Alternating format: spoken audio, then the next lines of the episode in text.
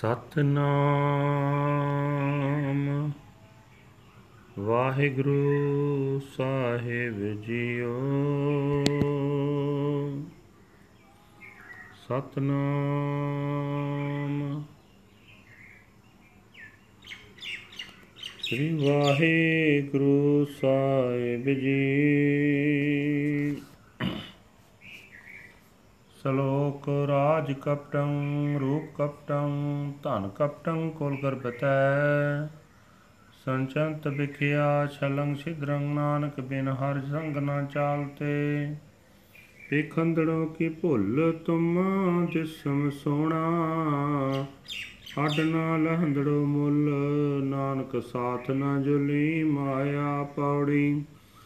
ਚਲਦਿਆਂ ਨਾਲ ਨਾ ਚੱਲੈ, ਸੋ ਕਿਉ ਸੰਜੀਐ? ਤਿਸ ਕਾ ਕਹੋ ਕਿਆ ਜਤਨ ਜਿਸ ਤੇ ਵੰਜੀਐ? ਹਰ ਬਿਸਰਿਐ, ਕਿਉ ਤਪਤਾਵੈ ਨਾ ਮਨ ਰੰਜੀਐ? ਪ੍ਰਭ ਛੋੜ, ਅਨ ਲਾਗੈ, ਨਰਕ ਸਮੰਜੀਐ? ਹੋ ਹੋ ਕਿਰਪਾਲ ਦਿਆਲ, ਨਾਨਕ ਭਉ ਪੰਜੀਐ।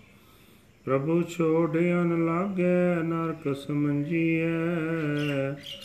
ਹੋ ਹੋ ਕਿਰਪਾਲ ਦਿਆਲ, ਨਾਨਕ ਭਾਉ ਪੰਜੀਐ ਵਾਹਿਗੁਰੂ ਜੀ ਕਾ ਖਾਲਸਾ, ਵਾਹਿਗੁਰੂ ਜੀ ਕੀ ਫਤਿਹ। ਇਹ ਹਨ ਅੱਜ ਦੇ ਹੁਕਮਨਾਮੇ, ਜੋ ਸ੍ਰੀ ਦਰਬਾਰ ਸਾਹਿਬ ਅੰਮ੍ਰਿਤਸਰ ਤੋਂ ਆਏ ਹਨ।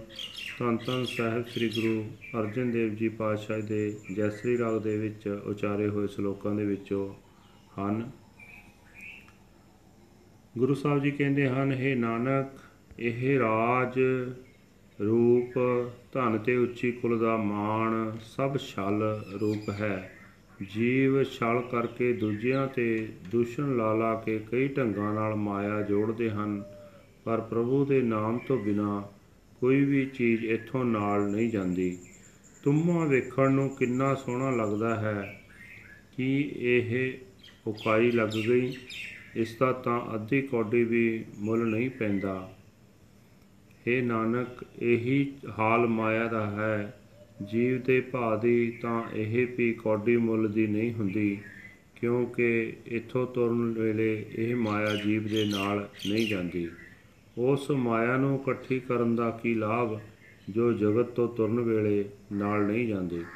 ਜਿਸ ਤੋਂ ਆਖਰ ਵਿਛੜ ਹੀ ਜਾਣਾ ਹੈ ਉਸ ਦੀ ਖਾਤਰ ਦੱਸੋ ਕੀ ਯਤਨ ਕਰਨਾ ਹੋਇਆ?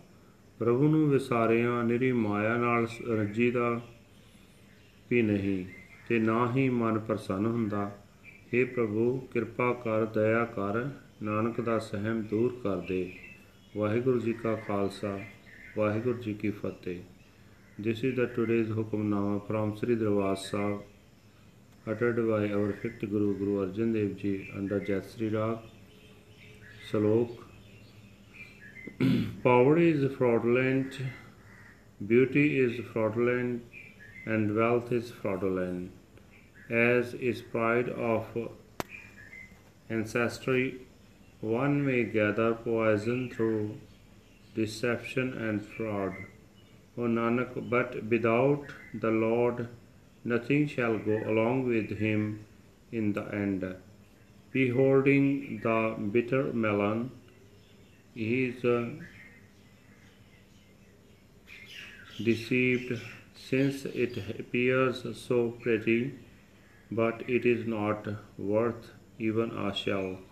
O Nanak, the riches of Maya will not go along with the anyone body. Shall I shall it shall not go along with you when you depart. Why do you bother to collect it? Tell me why do you try so hard to acquire that which you must leave behind in the end?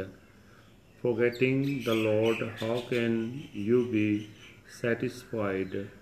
Your mind cannot be pleased One who forsakes God and attaches himself to another shall be immersed in hell. Be kind and compassionate to Nanak, O Lord, and dispel his fear. Waheguru ਜੀ ਕਾ ਖਾਲਸਾ ਵਾਹਿਗੁਰੂ ਜੀ ਕੀ ਫਤਿਹ